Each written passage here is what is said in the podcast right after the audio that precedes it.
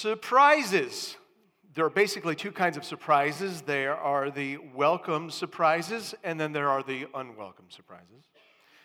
Welcome surprises are you get your taxes done and you've got a sweet refund. Do I have an amen? Or if you're playing Monopoly and you fall on the chance thing, you get the card that says, go to go and collect $200. That's a welcome surprise.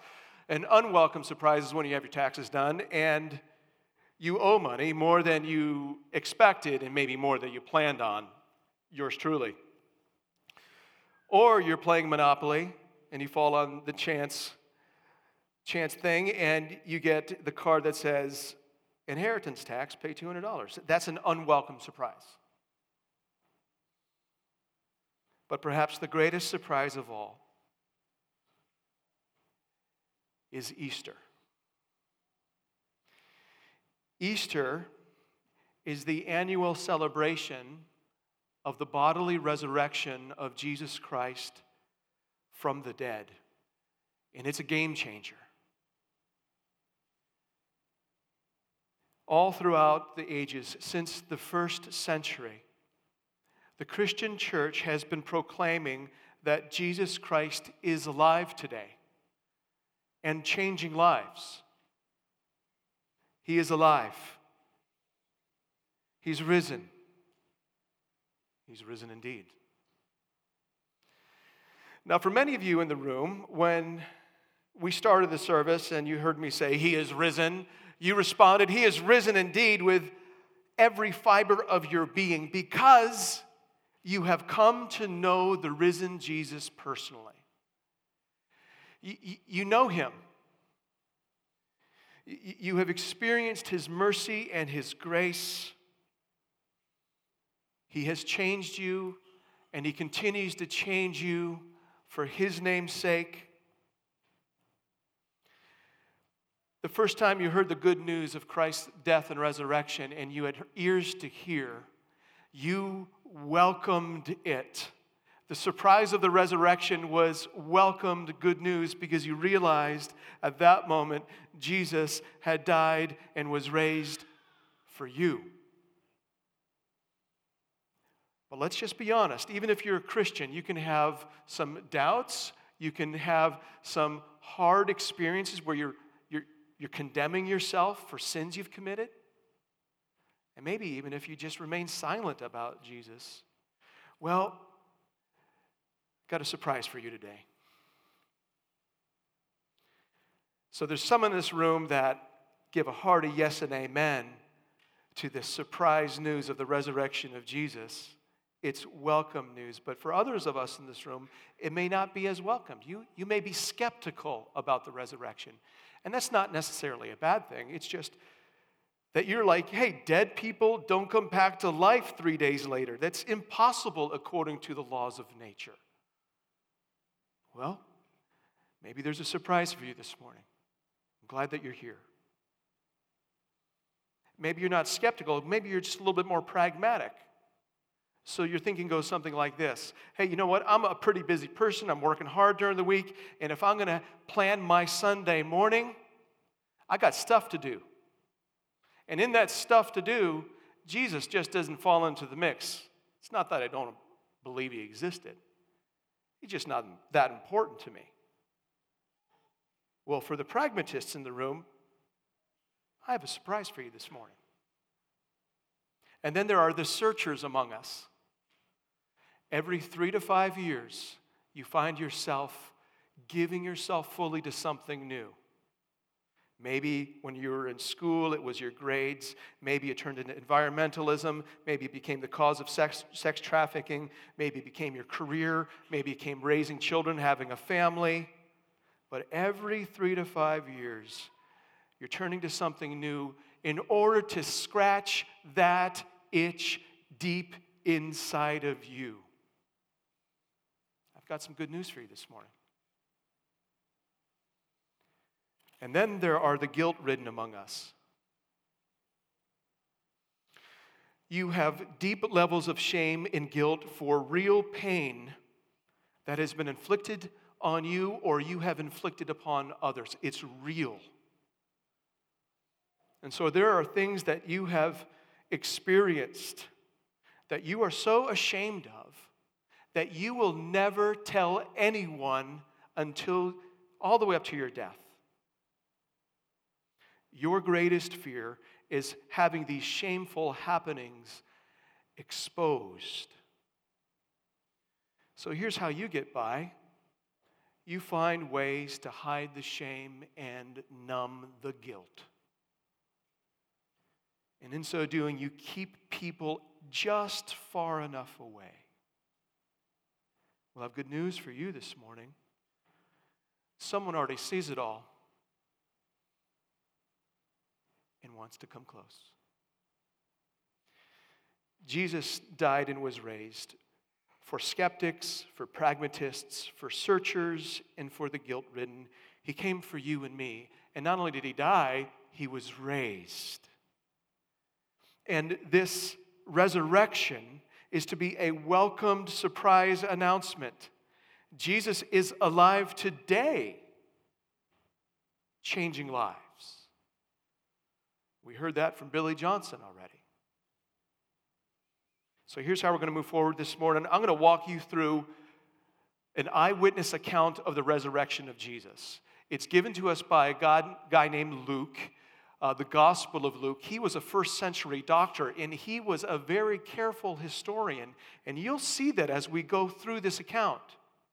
And what this eyewitness account claims is that Jesus was dead and now he's alive, changing people.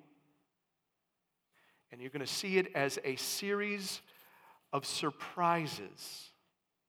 And after we're done walking through that, I'm going to summarize it, and then I'm going to say, here's some things to think about on your way out. So let's walk through Luke's account in Luke 24. Danielle read a good chunk of it. She read through verse 7. We're going to, I'm going to walk you through chapter 24, verses 1 through 12. In your Black Pew Bible, I think it's page 1051 or pretty close to that. Luke 24. So here's how we're going to walk through. We're going to see first a scene that should not surprise you. And then we're going to move to another scene where it's a tomb surprise, wait on it, and then an angelic surprise, wait on it, and then a people surprise. A series of surprises that culminate. It's all about Jesus is alive. So, 24 1, we read, But on the first day of the week at early dawn, they, went to the tomb, taking the spices they had prepared. Who is this they? Well, Luke tells us. Look at verse 10. Now, it was Mary Magdalene and Joanna and Mary, the mother of James, and the other women with them who went back to the apostles. They're on their way to the tomb. And the reason why they're on the way to the tomb is hinted at because they're carrying spices. They're burial spices. So here's what has happened Jesus died on a Friday. And then came Saturday, which for, for the Jews at the time is called the Sabbath. It's the last day of the week. Nobody worked on the Sabbath. And then came Sunday, the first day of the week. And so Jesus was crucified on a Friday. These women didn't have time to prepare their body. They couldn't prepare his body for burial because it was a kind of a work. So they had to wait out the Sabbath. And then, first thing on Sunday morning, they're back to the tomb in order to prepare his body. Here's what you need to know about these women these women have been traveling with Jesus. They're from Galilee. Some of them have been with Jesus for three years. They had witnessed his miracles, they had heard his teaching, they had experienced him personally. They knew the sound of his voice. They themselves were help fund his itinerant ministry. They, they, were, they were committed. And so these are the same women who just days before had watched Jesus be crucified. They watched him die. They watched his body be taken down from the cross. And they watched, chapter 23, verse 55, Luke is very specific. They see where his body was laid. They saw the tomb, they know where he's at. And so these women are going to the tomb. And it shouldn't surprise you that these women are grieving. and not just grieving, their hope has been crushed. Because this was the guy. Just a week before Jesus was welcomed into Jerusalem to crowds singing his praises like he's a returning king. They were thinking this is the Messiah, the Christ, the long awaited one. But now their hopes have been crushed. It's all changed. He's dead. And so maybe you know what it's like to have the very thing that you were banking all your hopes on pulled right out from underneath you. That's what these women are experiencing. So it's no surprise here. These women are grieving, they're crushed, it's hopeless. They're just going to do what they need to do to prepare his body.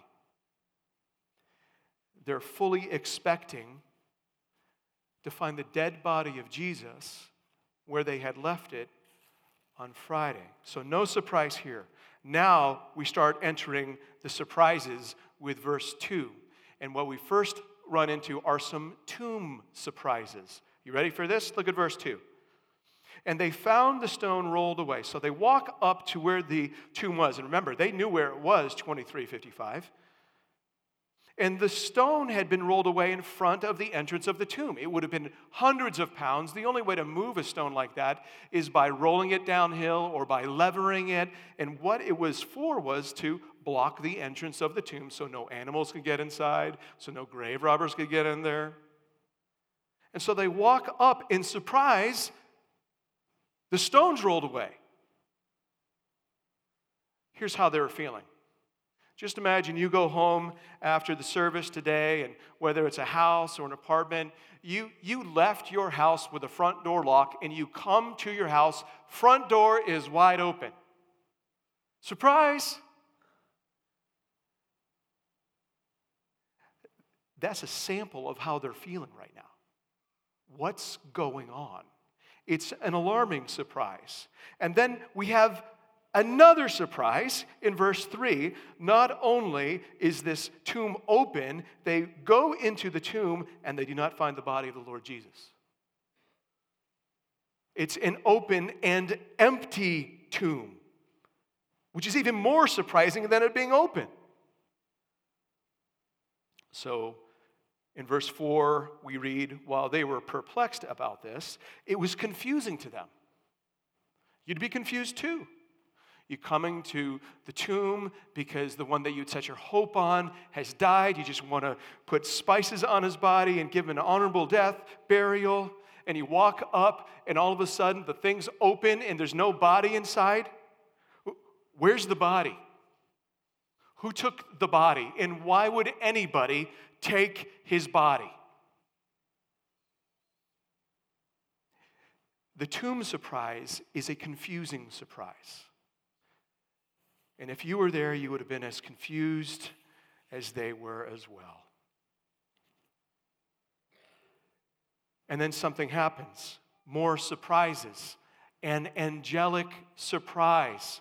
And this angelic surprise is a surprising appearance, as well as a surprising question, as well as a surprising connection. So look at the surprising appearance. Verse 4 While they were perplexed about this, behold, two men in dazzling apparel stood by them. It's a surprising appearance of two angels. And you know they're angels because of their dazzling apparel. They were shining. This word dazzle is the same word that describes Jesus, Jesus' radiant glory at his transfiguration.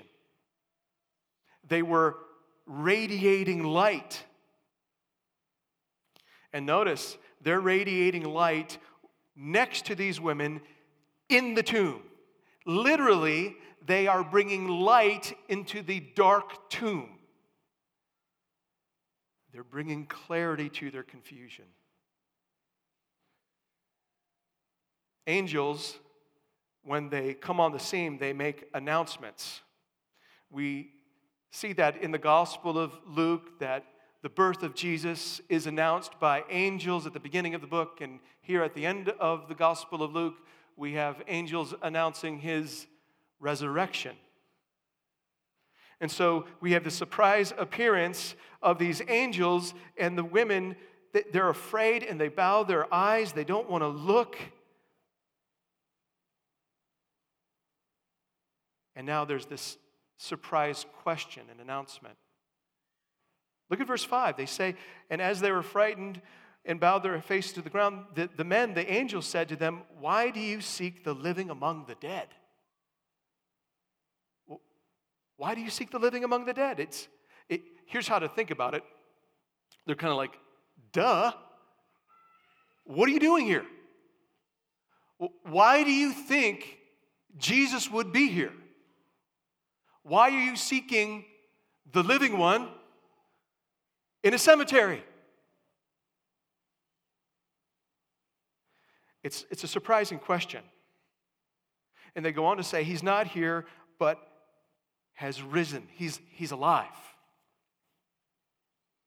In the original language this was written in, that verb has risen.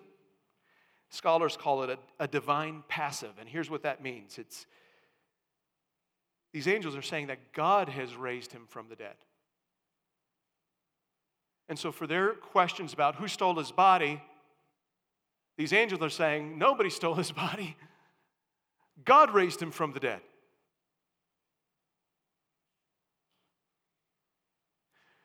These angels are kind of like saying, hey, let's just, let's just set the record straight so there's no confusion. He's not here. Dead people are in tombs. He's not dead, he's alive. He's alive. And if that were not, there, there's now this surprising connection. And we see that in verse 6. He is not here, but has risen. You see the word remember? Remember how he told you while he was still in Galilee that the Son of Man must be delivered into the hands of sinful men and be crucified and on the third day rise. It's a really important connection that they're making here. These angels are saying, duh, he's not here, he's risen, like he said he would be. He's fulfilling the divine must.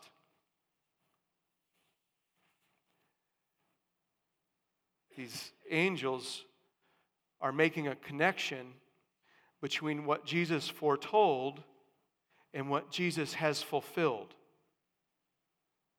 He foretold that he was going to die. And not just that, he foretold where he would die, he foretold who would kill him, he foretold how he would be killed. And not just that, he foretold not that he would just die, but that he would be raised. And not just raised, he foretold when he would be raised on the third day.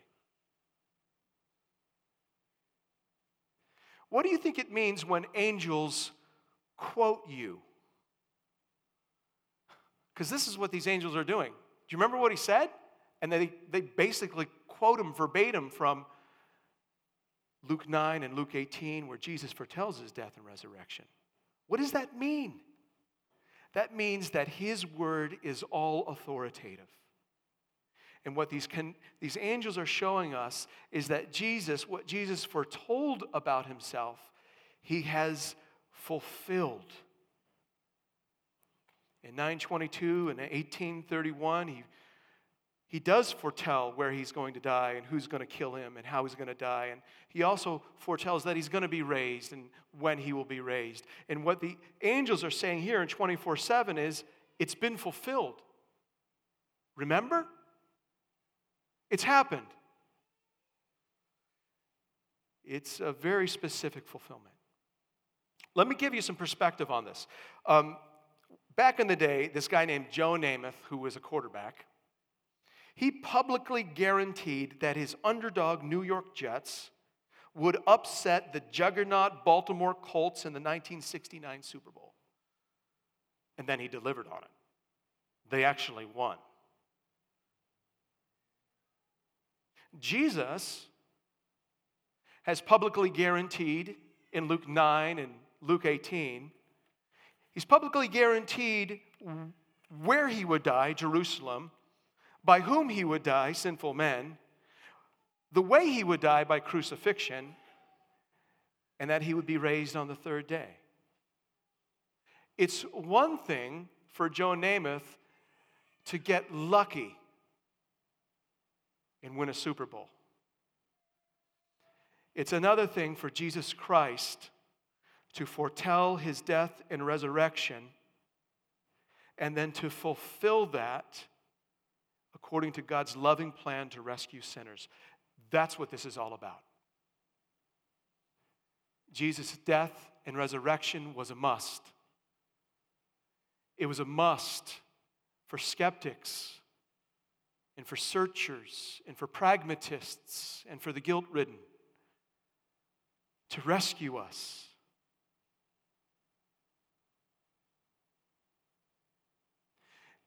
It is a surprising connection.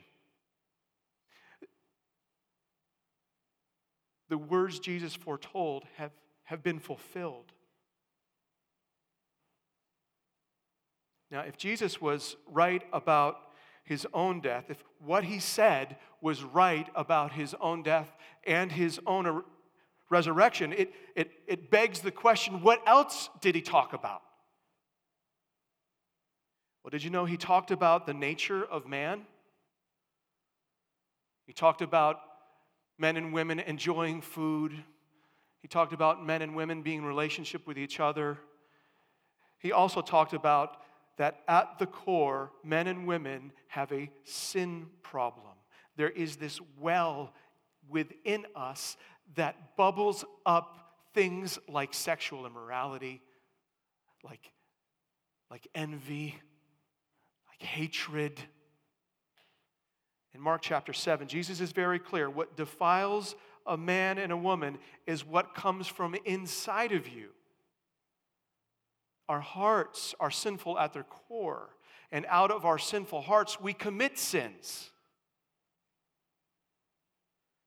They defile us before God, says Jesus, and that defilement before God has a judgment on it.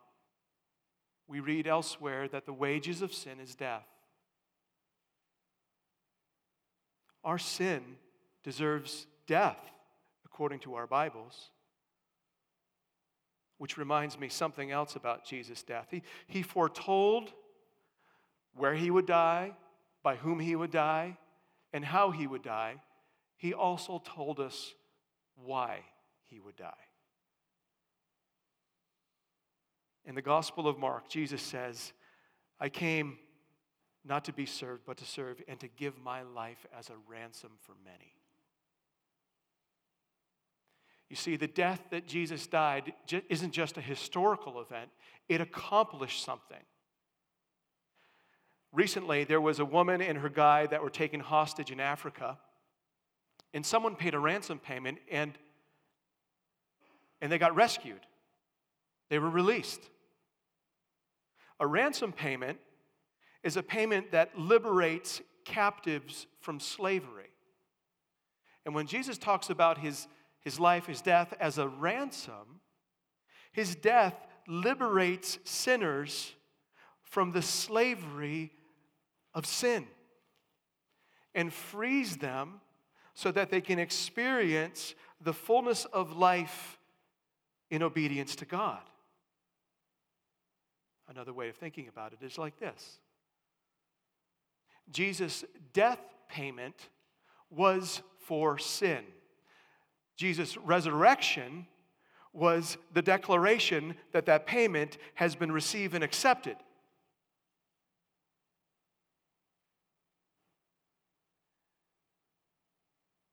Jesus' word proves true.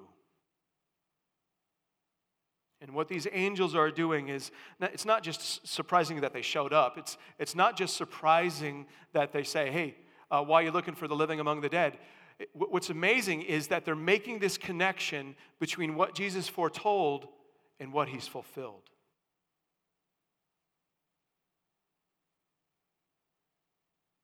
The resurrection is declaring that God's plan has been accomplished.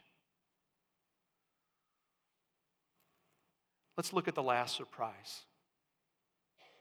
The people surprise. It's in verses 8 through 12, and I won't be long. I just want to point some things out to you. In verse 8, the women, they hear what these angels say. They've just quoted Jesus, they've made the connection. Verse 8, and they remembered Jesus' words. Back in the, in the Gospel of Luke, when Jesus foretells his death and resurrection, Luke is very clear to say the disciples didn't get it any, at all. They, they didn't understand what he was saying. And what we have right now is these women are understanding what Jesus has said. He truly did die for sin, he truly was raised from the dead. The empty tomb is the fulfillment of what he said must happen. And so their conclusion in verse 8 something's dawning in their hearts. He's alive. He's alive. And in verse 9, they return to the upper room where the disciples were, and, and they tell them everything. They tell them about the empty tomb. They tell them about the two angels. They tell them about the connection they made or the fulfillment of Jesus' words. They say, He's alive. He's alive. They, they haven't even seen Jesus, they know He's alive. There's a change going on here. The people surprise is a surprising change. These women, just minutes before, went to the grave thinking that they're going to put, put spices on a dead body. And now they've just left the grave. The burial spices are still in the grave. And now they've left announcing He's alive. Grieving to joy, hopelessness to hope.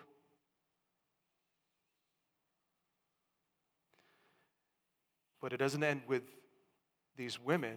There's a chain reaction going on because in verse 12, Peter has heard what they said, and it's not surprising, by the way, that the guys kind of first say, kind of like, oh, whatever, I don't, I don't, I don't think I, what you're saying is true. You see that in verse 11. But these words seem to them, the apostles, an idle tale. Not surprising. But Peter thinks about it and he bolts. Can you imagine what's going on in Peter right now? I'm guessing he was thinking something like this. These women come back, they're all excited, they relay the account, and, and I'm guessing something like this starts bubbling up in him. Is it true? Is it, is, it, is it true? The last time in the Gospel of Luke, that we saw Peter, do you know what he was doing? He was weeping bitterly. And he was weeping bitterly because he had just denied Jesus three times, just like Jesus said he would. And so when he hears this, that, that the tomb is empty, that Jesus is alive, just like he said he would be, could you imagine what's going on in him? Seriously, is it true? He hightails it to the tomb. He goes into the tomb and he doesn't see Jesus. The angels aren't there. All that he sees are the burial linen cloths lying by themselves, and that's all he needed. He went home marveling at what had happened. Could you imagine what it would have been like to be Peter after denying Jesus? The shame, the guilt, the isolation. And here he's marveling. Surprise, he's alive, changing people. The, the empty tomb is like this catalyst of change that, that changes people It starts with these women, it goes to Peter, and then we see in Acts this gospel message of the Jesus who's died and been raised from the dead. It starts spreading to Jerusalem, to Judea, to Samaria, to the ends of the earth, and it's landed in Kenosha. Jesus is alive, changing people today. if you read the rest of Luke 24, you would read a lot more of the surprises of Jesus. There are some things that he does and says in the rest of Luke 24 that you're just like, this is, he's amazing. This is amazing. So let me just recap. We started off with no surprise. These women were grieving and hope fallen, hope crushed. And then there was the tomb surprise that resulted in confusion with these women. And then there's the angelic surprise where clarity resulted. The connection to Jesus' own words. And, and then there's the people surprise, changed lives. Can it be true? Here's how you can sum up these 12 verses of Luke 24. You've already heard it. Jesus is alive. He's alive today, and he is still changing people. He's changing people from people who are hopeless to people who are hopeful, for those who are ashamed to being marveling and full of happiness. Hey, does this news that Jesus is alive, does that surprise you? And if it does, is that a welcome surprise or is that an unwelcome surprise? If you're a skeptic in the room, I'm so glad you're here. It's not bad to be a skeptic. You're thinking. But, but let me just put it to you this way, just by way of suggestion. Let's boil it down. If Jesus wasn't raised from the dead, then his words prove folly. Which means those of us who've banked our lives on him were terribly mistaken. We acknowledge that. But if Jesus truly was raised from the dead, his word is proven true, which means there's no one like him. He's one of a kind. He was either raised from the dead or he wasn't. And so, if you're a skeptic in the room, I've got two questions for you. The first one is this could a supernatural explanation of the empty tomb actually be the best explanation for the empty tomb? And then, second, how do you explain the empty tomb? If you're a pragmatist and you're thinking about your Sunday mornings and how you want to spend them, you're determining what matters most and how you want to spend your time and what you want to get done my question to you would be this in light of today's passage, could it be that you just haven't realized what your greatest need is? That Jesus himself has said that the biggest problem you have is not outside of you, it's inside of you, that you have sin at the core of who you are. And the good news is that God has made the most practical solution to that for your biggest problem by sending Jesus as a payment for your sin. So, pragmatically speaking, it's the best solution to your biggest problem. And if he's alive, he doesn't fit into your schedule, you fit into his plan. He's that glorious. if you're a searcher. You've just been moving from one thing to the next. You're just trying to scratch the itch. Do you remember the angel's question to the women? Are you looking for the living among the dead? Are you trying to scratch the itch through your career, through a cause, through your children, by more and more comfort? Is that where you're trying to find life? Among the dead? Doesn't give life. Maybe you're here this morning because God has been wanting you to hear this. Maybe you have been searching not for an it, but for a who. Jesus, who is alive today and can scratch your itch for the guilt ridden. Jesus pays, his death paid for all the sin and guilt you have accumulated and will accumulate.